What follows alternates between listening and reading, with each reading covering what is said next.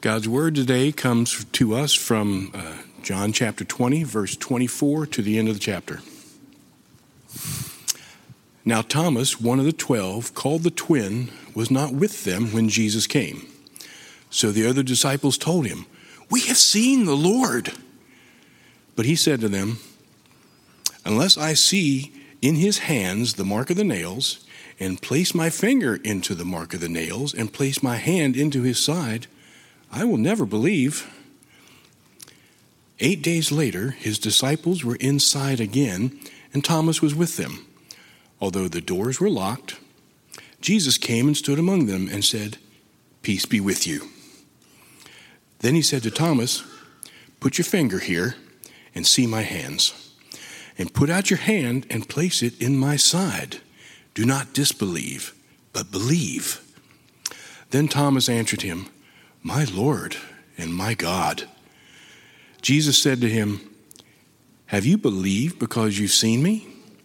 Blessed are those who have not seen and yet have believed. Now, Jesus did many other signs in the presence of the disciples, which are not written in this book, but these are written so that you may believe that Jesus is the Christ, the Son of God, and that by believing you may be- and that by believing you may have life in his name. Amen. Can you believe we have one more sermon in our series from the Gospel of John? I almost don't want it to end. Maybe we'll just go back to John 1 at the end and do the whole thing over again. I, I, would argue, friends, that, that sometimes, even in the church, uh, the one thing that we most need to talk about is often the one thing that you and I are most reluctant to bring up. What do I mean by that? Well, we, we hesitate to pursue counsel, even when our marriage is on the rocks, or we, we balk at confessing our, our struggle with pornography, even though we feel enslaved. Or we refuse to share the details of a, a substance abuse issue even though it's destroying our life and everybody that we claim to love. And, and sadly, that, that kind of silence goes down even in the church. We, we can be silent for all sorts of reasons. Uh, maybe it's you know pride in your or your public image. You you crave the approval of men, and the the thought of what will people think of me if I if I bring my troubles into the light? I mean, that's just can't go there. But sometimes I think we're silent, even in the church, because we see Christians around us, maybe even people in this room that you were looking at as you walked in on a morning like this, and, and you say something like this to yourself Listen to the way they talk. Listen to the way they pray. They clearly they, they've figured out all this God stuff, and now their lives are just clicking along. They look like they've got this thing all together. what, what would they know? What would the people around me know about spiritual struggles? What would they know about the creeping doubts or the, the lingering skepticism or the stubborn unbelief that's in my heart or my mind when it comes to the Christian faith? What would they know about those things? I don't think much, so I'm just going to be quiet. Friend, if that's you, part of the point of the end of John 20 is to shout back, they know more than you might think. more than you might think. Because John 19 through 20 is arguably the high point of John's gospel. We, we've sort of been lingering on the, the climax, if you would, of God's work to rescue us from our rebellion and the judgment we deserve as a result. The trustworthiness of Jesus is on full display in these chapters. I think if, if John were a movie, and I'm sure somebody's turned it into a movie out there. Probably lots of people. I haven't seen one, but but if John were a movie, 19 and 20 is, you know, the moment where everybody cheers and the credits start to roll. It's the high point of the gospel. But that's not at all what happens at the end of John 20. Instead, catch this one of Jesus' own disciples. What's that mean? Well, just somebody that's been following him for, I don't know, the better part of three years, listening to every word coming out of his mouth, following him all over the place, seeing everything he did, all the miracles he performed. One of those people outright refuses to believe in the resurrection.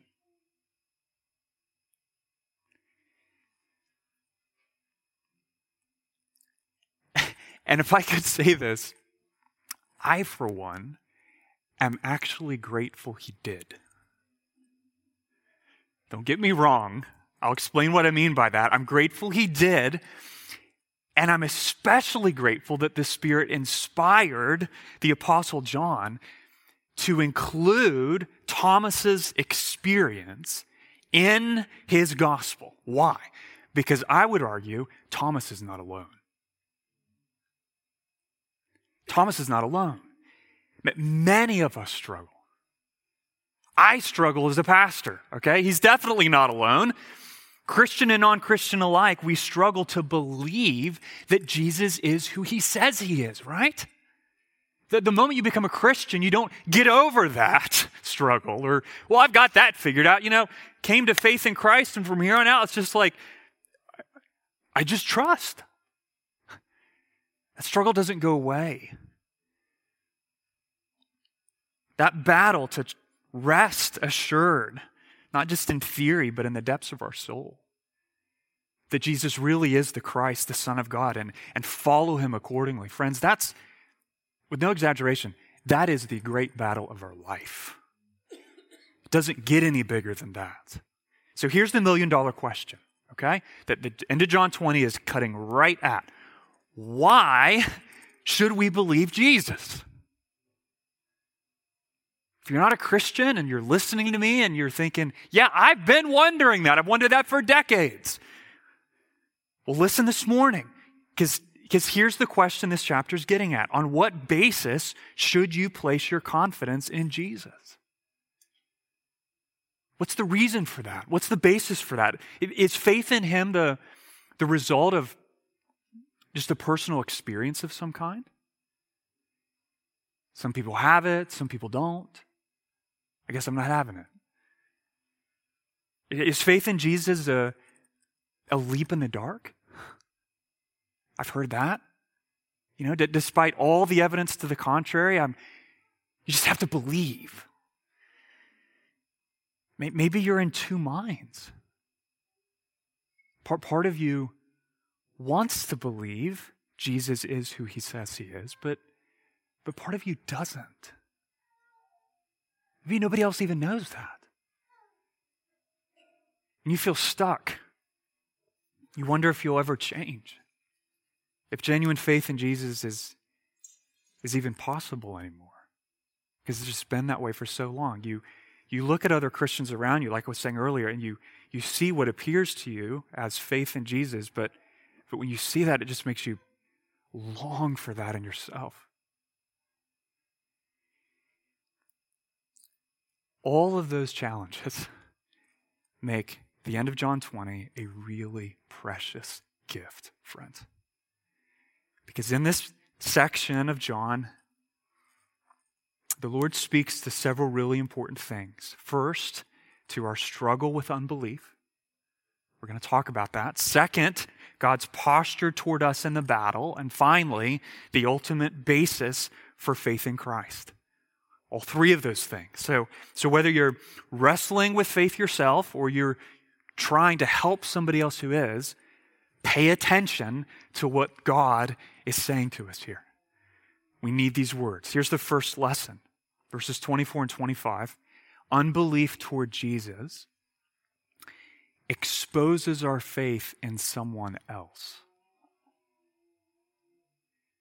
say that again.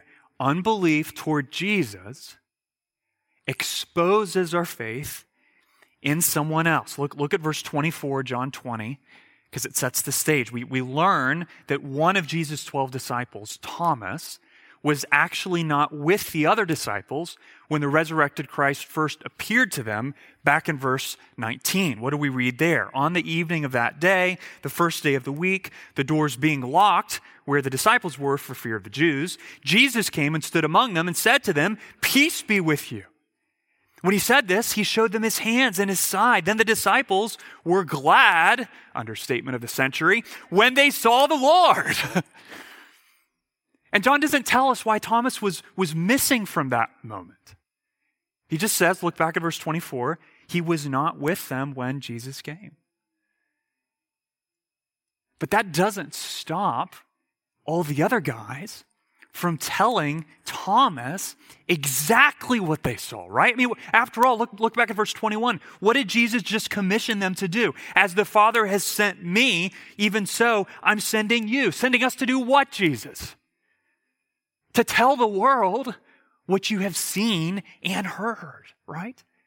To, to speak the reality of Jesus' life, death, and resurrection and the, the salvation he's won for us as a result. So in verse 25, John 20, all the other disciples around Thomas are doing exactly what Jesus charged and commissioned them to do. Thomas, we've seen the Lord.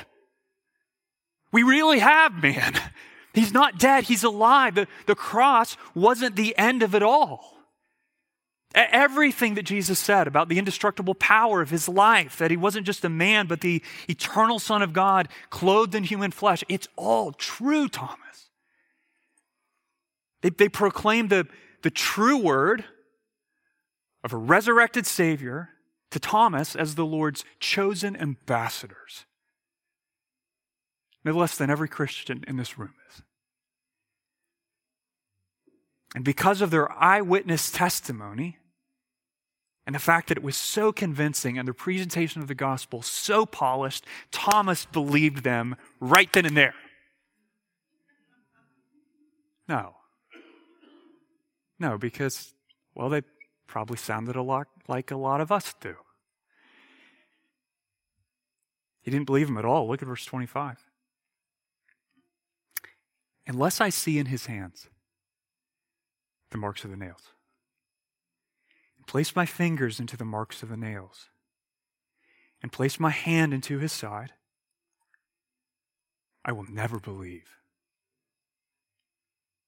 That, that word we translate never is actually two words, original language.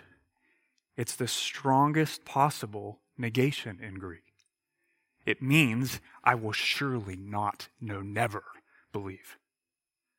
I swear I won't believe. You, you can't say it stronger than Thomas does.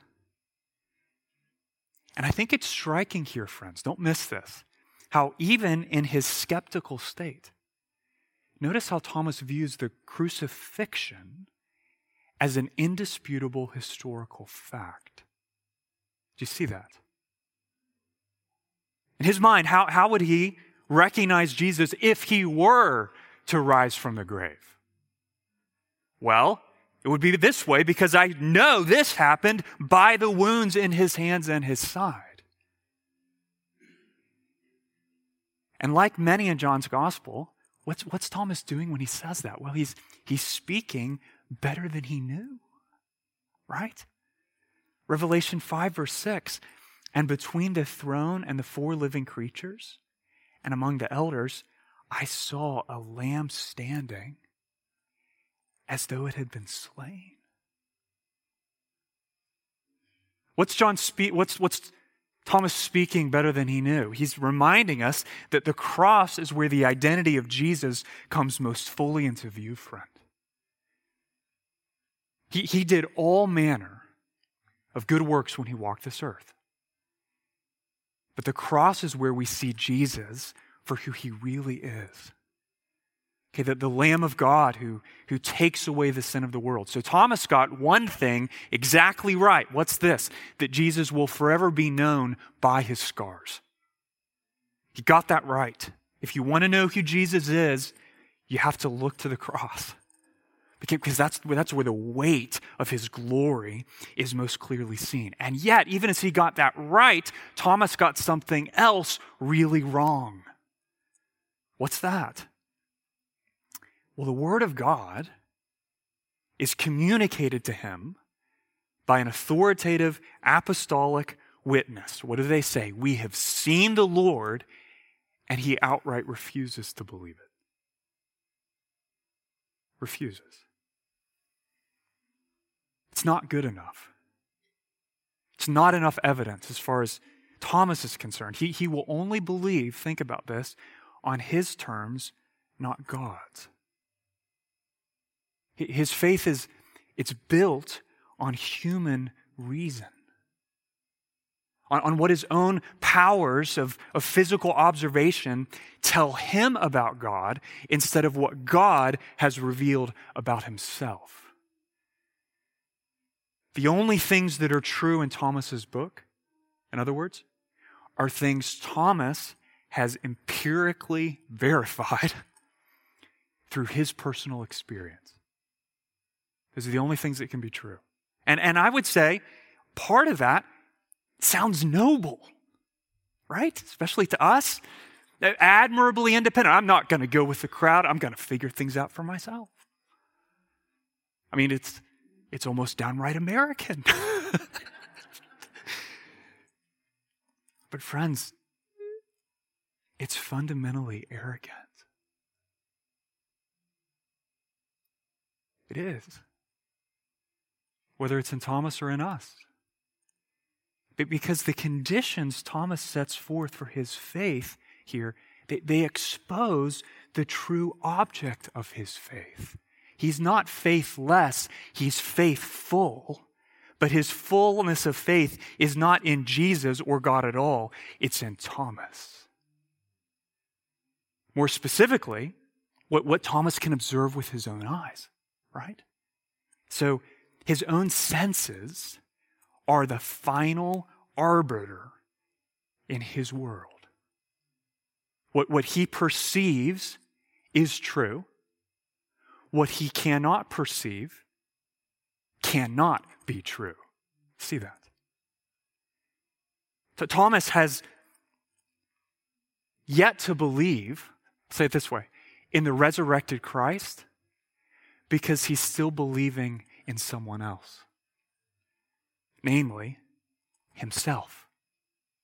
He, he wasn't a man who lacked faith. He had tremendous faith, great faith, it was just misplaced. And, and, and notice the implicit critique here is not, please hear this, sometimes this passage is wrongly preached.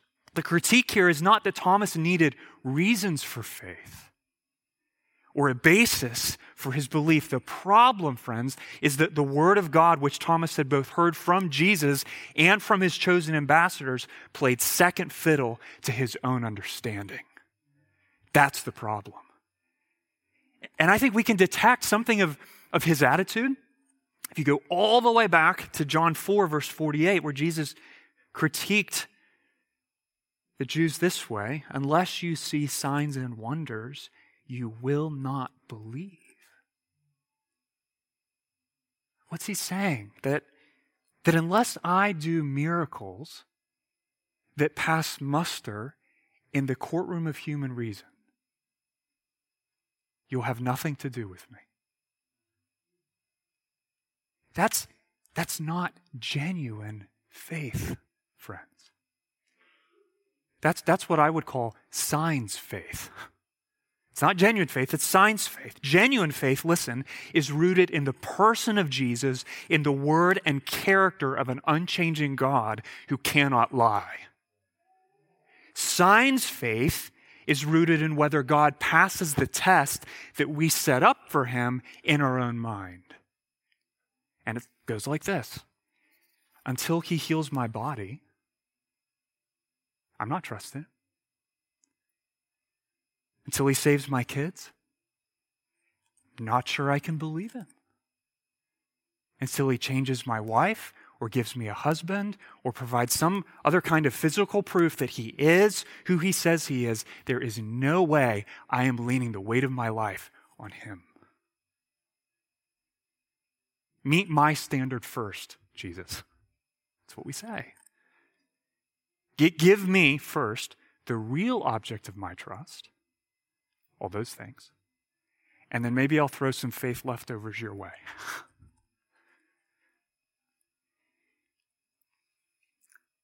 It's not hard to relate to that, is it? so consider this, okay? Be honest. How, how stable, especially if you're not a Christian, just think about this with me, okay? How stable, how reliable is a faith built on our limited, ever changing personal experiences. How stable could that ever be? How reliable could that be? Do, do, you, do you really want to say, friend?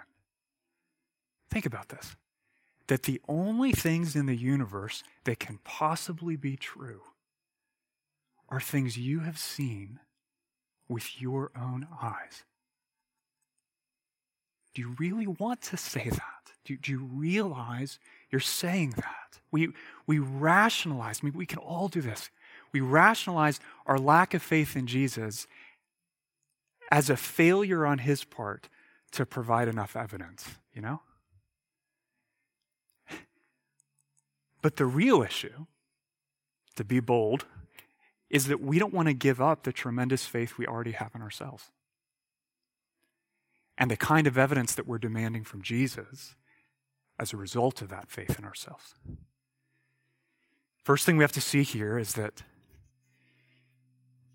our unbelief toward Jesus exposes our faith in someone else, usually ourselves. Here's the second lesson, friends. And if you're feeling convicted by the first one, the second one is really good news. Jesus overcomes our unbelief in the greatness of his mercy. All that I was just talking about, that, that unbelief in Jesus, that's actually the reverse side of the coin of faith in someone else, typically ourselves, our human reason, the standards we set for Him. Yeah, you didn't pass that one, Jesus, so yeah, not going to trust you. All of that unbelief,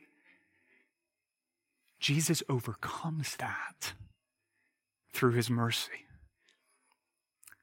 If, if you were, think about this, if you were Jesus, and I know it's a little dangerous, but just go here for a second, okay? How would you respond to a man like Thomas?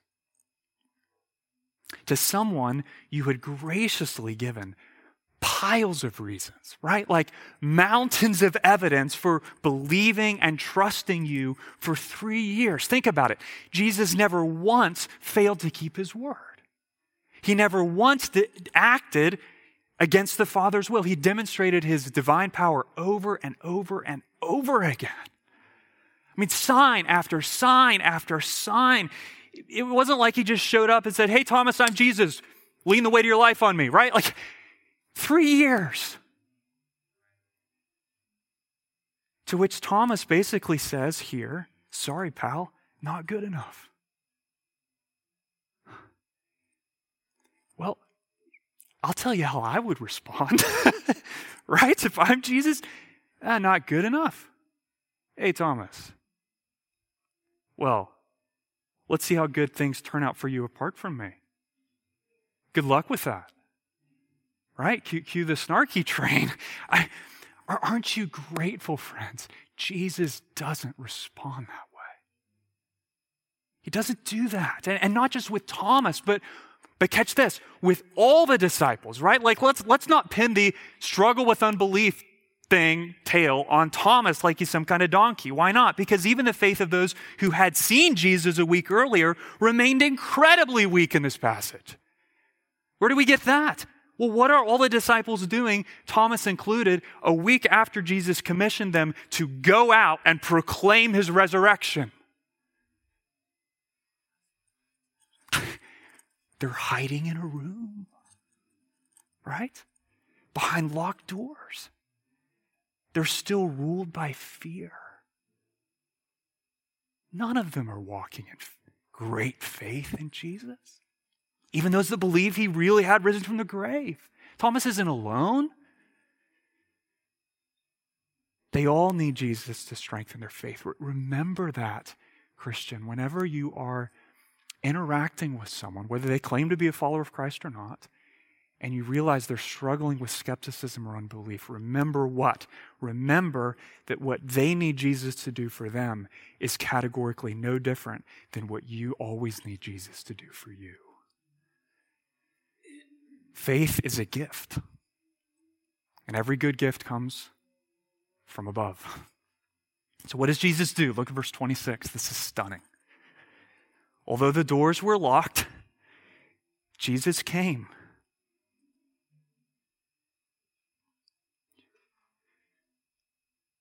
What a picture that is of his ability to just break in to whatever situation you feel like has created insurmountable barriers to his goodness in your life, right? He came in and stood among them and said, Peace be with you. Here's what I love about that. That is the exact same thing he just said to all of them back in verse 19. Exact same thing. Why, why is that striking? Because it just points to the Lord's patience. You realize that. He, he doesn't tire of taking initiative to reveal himself to us again and again. And when he says, Peace be with you, he's saying a whole lot more than, guys, don't freak out. don't freak out. I'm sure that's part of it. Peace be with you is what? It's nothing less than a declaration of the rich peace of the gospel. It's, it's, not a, a, it's not a thoughts and prayers kind of peace, rooted in emotional frames subject to constant change. Peace be with you. It's a, it's a sturdy promise and an unchanging reality of what? Restored relationship with our Creator through the life, death, and resurrection of God the Son. But Jesus knows that one of these guys has yet to experience that peace at all. And what's so incredible here is you notice he doesn't need Thomas to fill him in. Do you see that? It wasn't like he went and said, okay, well, I've got my clipboard out. How are y'all doing? No. He, he knew exactly what Thomas had said last Sunday. Exactly. Psalm 139 4. Even before a word is on my tongue, behold, O Lord, you know it altogether. He, he was intimately aware of Thomas's skepticism and unbelief. Verse 27 Then he said to Thomas, Put your finger here and see my hands, and put out your hand and place it in my side. Think about it. Did Jesus owe Thomas that kind of in your face, seeing with his physical eyes sort of experience. Did he owe him that? No. No, he had already given him what? More than enough reasons to trust him. So, why on earth then did he condescend to give Thomas the very sort of physical, tangible, see it with your eyes kind of experience that Thomas demanded? Well, it's not because Jesus is getting weak or soft. He's not accommodating his unbelief. He's not ignoring or overlooking his unbelief, friends. He did it for this reason. Exodus 34, verse 6. The Lord, the Lord, a God merciful and gracious, slow to anger, and abounding in steadfast love and faithfulness. Why did he do it? Simple answer because he had mercy on Thomas. He didn't owe it to him, he had mercy on him. Listen, he delights to show you the same kind of mercy today, my friend. Do not believe the lie of Satan. This is a big one, okay? That until you find a way to muster up some real faith around here, all right, God wants nothing to do with you. That's a lie. God will not ignore or overlook or sweep under the rug your unbelief. What does He do instead? He's faithful to pursue His own, even when we are stuck in our unbelief, in the greatness of His mercy. Praise be to God.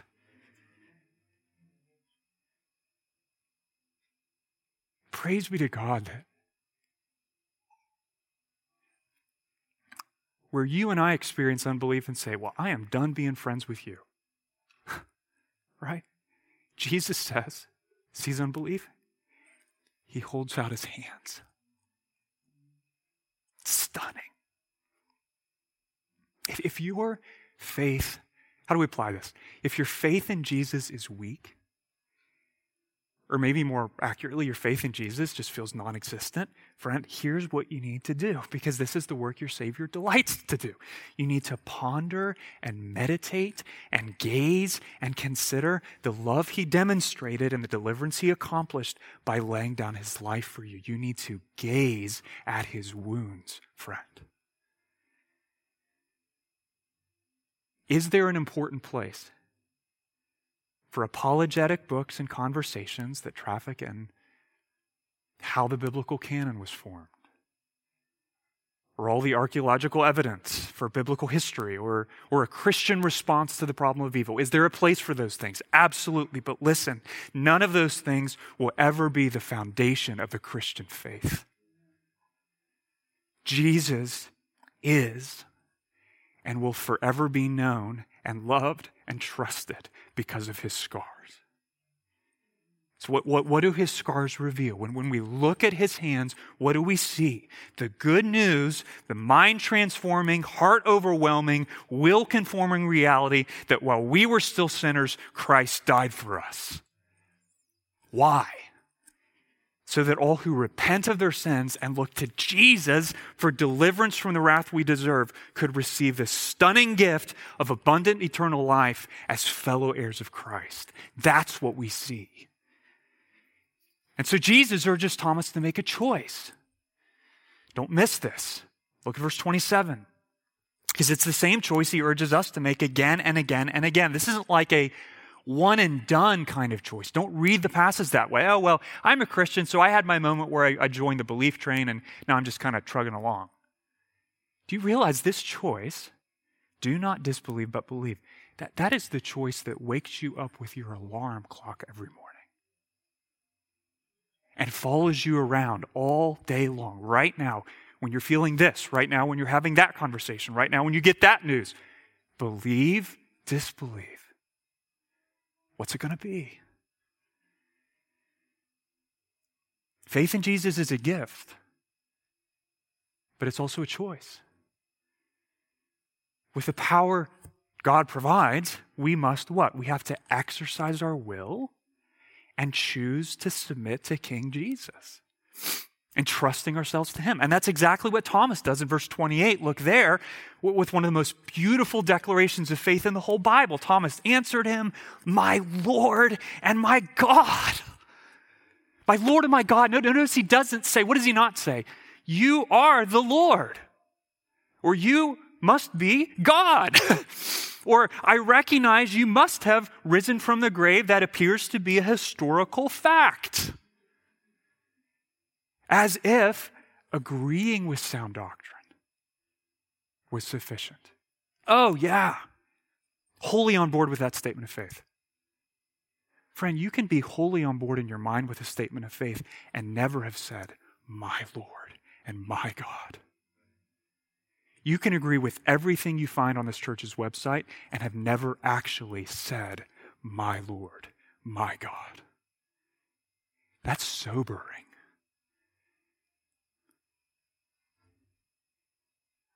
But what does Thomas say? He says, You are my Lord. You are my God. He's doing what? He's, he's personally relying on Jesus in light of what the resurrection proves him to be. That's what faith is. You, you want a definition for faith? So I've, I've used that word a lot this morning. Here's a, a take home definition for faith, okay? This is what faith is it's informed personal reliance on Jesus to give you life. And all those words matter. Informed personal reliance on Jesus to give us life. Every one of us must make that choice. Will I be a man or a woman who believes or disbelieves? There's, there's no neutral territory in that choice. There, there's no one foot in each camp option. Listen, to ignore the choice or to postpone the choice is to make a choice. What choice is that? To not believe Jesus. So, friend, in, in view of his wounds, that the steadfast love he lavished on us at the cross, and, and in view of his, his resurrection, the victory he won for us over sin and death, I urge you, I implore you, trust in Jesus. Trust in Jesus. Believe in Jesus. Confess with Thomas, my Lord, my God. And, Christian, whenever you encounter somebody We'll just keep bringing application in this category, okay? Who's, who's struggling with unbelief or skepticism. Follow Jesus' example here. Be merciful. Be compassionate. Don't just say, I just, you just have a faith issue, dude. Get over it. You know? No. Don't, don't think you, you have to even answer all their objections to faith, okay? Help them where you can. But, but more than anything else, point them to Jesus. Point them to Jesus. Tell them of the abundant life you have in Him. talk about His wounded hands. It's not apologetic smarts that are ever going to win the day in the soul of a man or woman. It's not. It's the beauty of Christ in the gospel of our salvation. Show them that. Speak of that. Jesus overcomes our unbelief in the greatness of his mercy. Here's the final lesson, point number three. The faith that brings life is rooted in the word of Christ. So remember where we've come from, okay? Unbelief in Jesus exposes faith in someone else, typically ourselves. How does he respond to that? Well, he overcomes that in the greatness of his mercy, holding forth his wounded hands. We need to do the same. But then, okay, once our unbelief is being overcome, what is our faith actually rooted and grounded in? Well, that's where the last part of this passage is so important. Look at, look at verse 29. Jesus immediately affirms, I love this, the authenticity of Thomas's faith but notice he does it in a way that points all of us to the true foundation of our faith. Verse 29 Have you believed because you have seen me? That you is singular. He's talking to Thomas. Blessed are those, plural, who have not seen and yet have believed. Okay, now think really carefully here, okay? Because we don't want to hear what Jesus is not saying, all right? Jesus is not saying that the disciples who believe Jesus because they physically saw him are not blessed. Okay? Or that their faith is suspect. He's not deprecating or throwing shade on eyewitness faith. Rather, what is he doing? He's urging us to locate our faith not in our personal experiences or what we have seen with our own eyes, as helpful as those gifts are, but rather to ground our faith in the enduring foundation of the Word of God. Look at verse 30. Jesus did many other signs, things they could see, right? In the presence of the disciples, which are not written in this book, the Gospel of John, but these are written, all we've seen in the Gospel of John, so that you may believe that Jesus is the Christ, the Son of God. We got to remember here what, what Jesus prayed before he died. John 17, 20. What did he pray? Talking to his father. I do not ask for these only. Who are these only? The, the disciples around him who were seeing him with their own eyes, right? I'm not praying just for them. I'm also praying for those who will believe in me through their word. Do you see that? What's the point? That, that under the inspiration of the Holy Spirit, the Apostle John, who wrote this book that we've been studying for the better part of two years, he became the answer to Jesus' prayer. That's the point.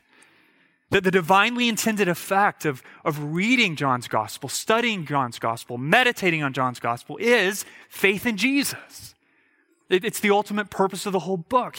Here's what that means those who, Jesus says, have not seen and yet have believed.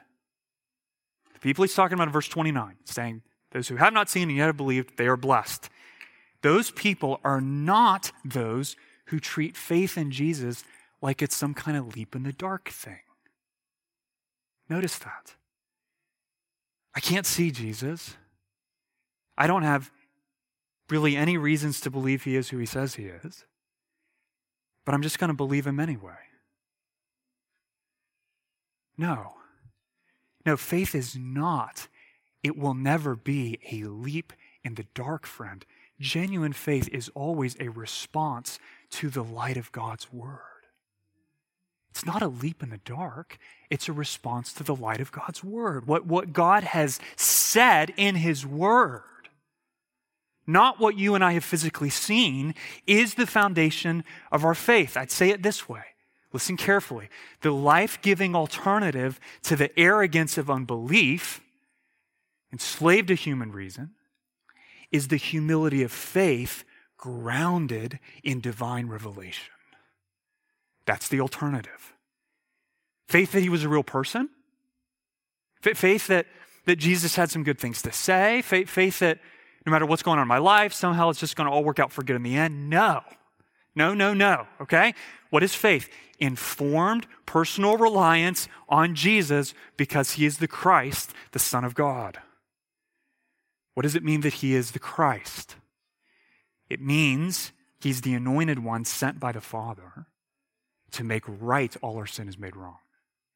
He's the Christ. What, what, does it mean that he's the Son of God? It means the Father sent. Who did the Father send? No one less than the eternal God himself, clothed in human flesh.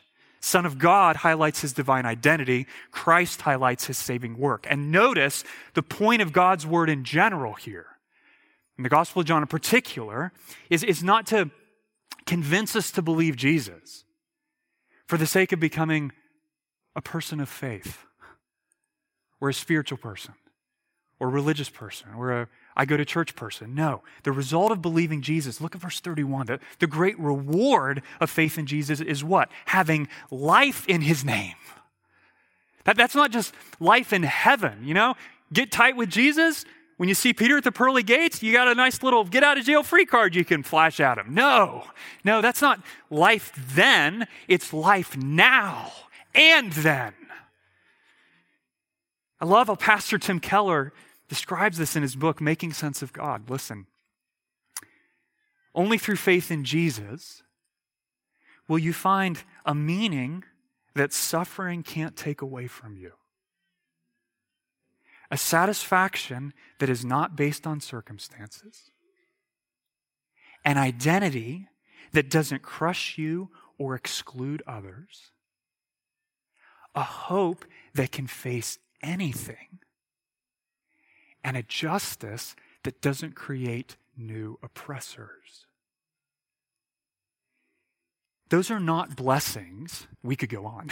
Those are not blessings Jesus gives apart from himself, okay? As if he were some sort of divine genie or, you know, schmoozy seller of spiritual goods, okay? No, they, they describe the kind of life we have because we have him. That's what John is saying. That the life of faith in Jesus is life what? Verse 31 in his name.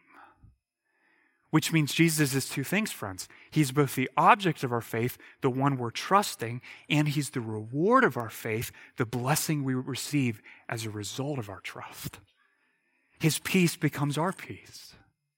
His joy becomes our joy. His holiness becomes our holiness. His riches become our inheritance. His righteousness becomes our righteousness. His access to the Father becomes our access to the Father. The, the, the life, in other words, that, that Christianity offers you. Hear this, especially if you're wrestling with the claims of Christianity, okay?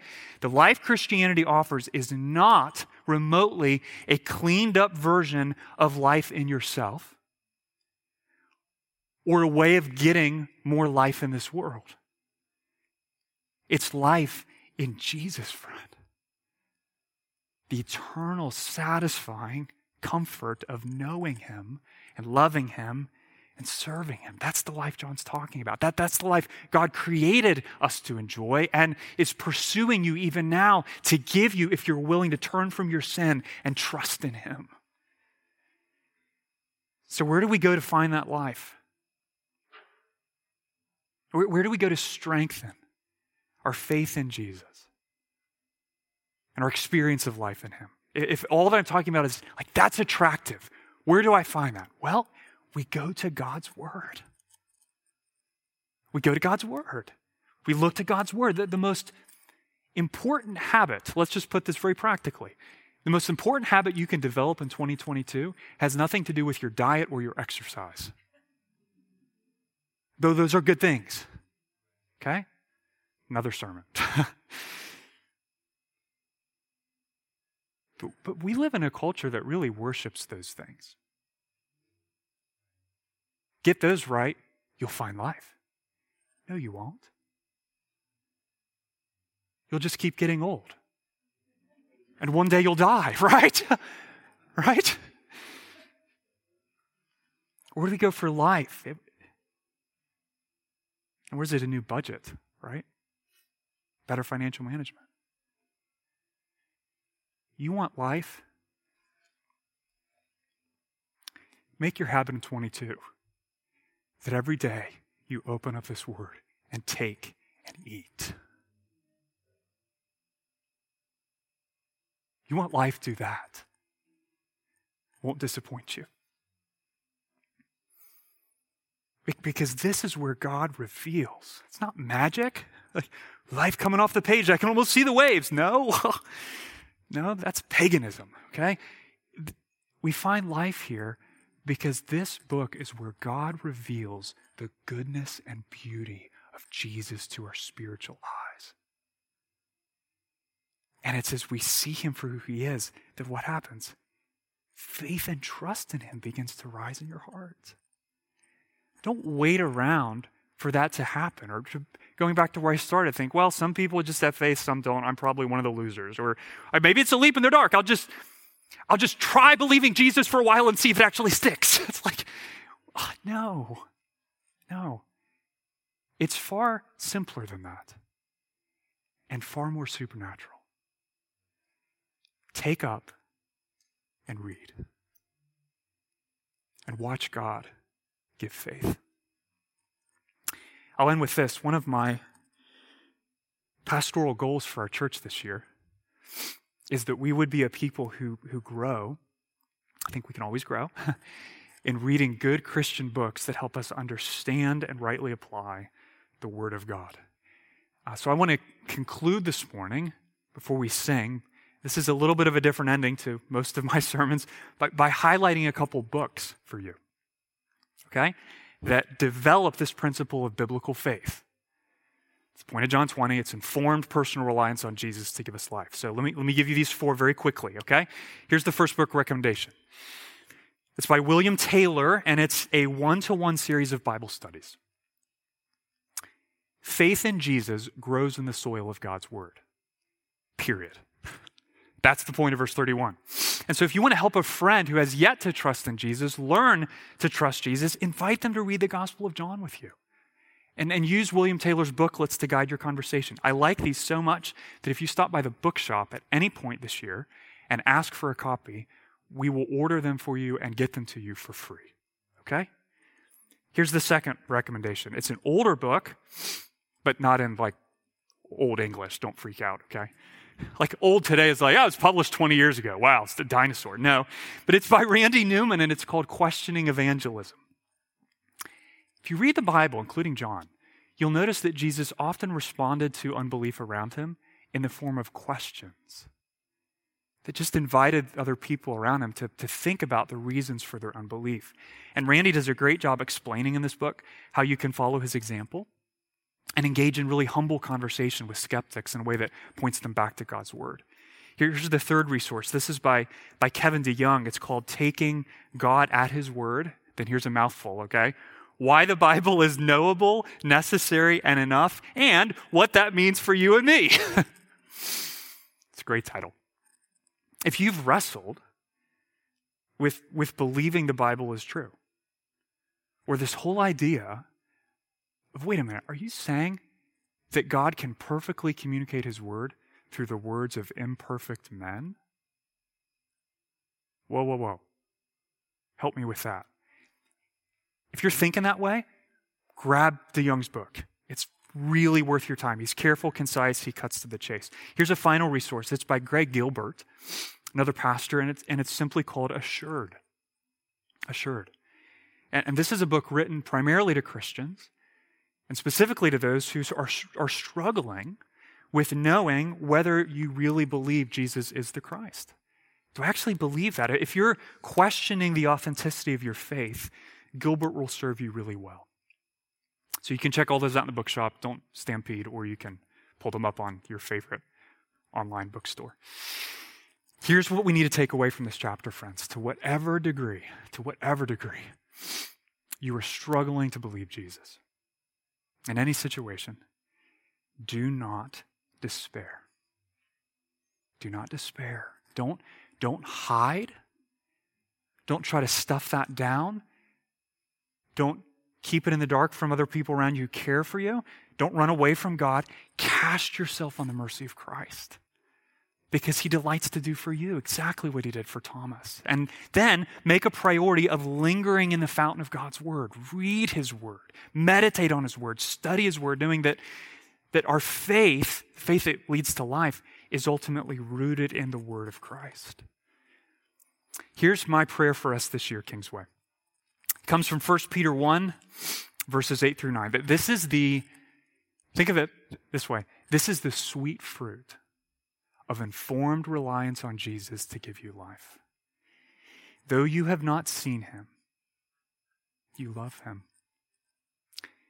Though you do not now see him, you believe in him and rejoice with joy that is inexpressible and filled with glory, obtaining the outcome of your faith, the salvation of your souls. Lord, would you please do that in my heart in my friends' hearts?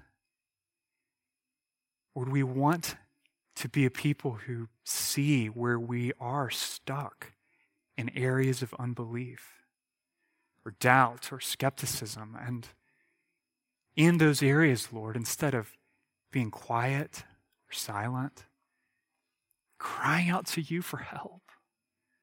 Lord, saying help to you by, by saying help to your people. Thank you that when we do that, Jesus, you meet us with your wounds. You show us your scars, pages of your word. You are gentle, kind, and tender. You don't ignore our unbelief, but you meet us in the midst of it by directing our gaze to your word. Do that this year, we pray, that, that as a people we would be less blown about by our emotional frames and more stable and steadfast on the rock of the Word of God. Thank you, Jesus, that you are the Word made flesh and that the Word written always sends us back to you. Amen.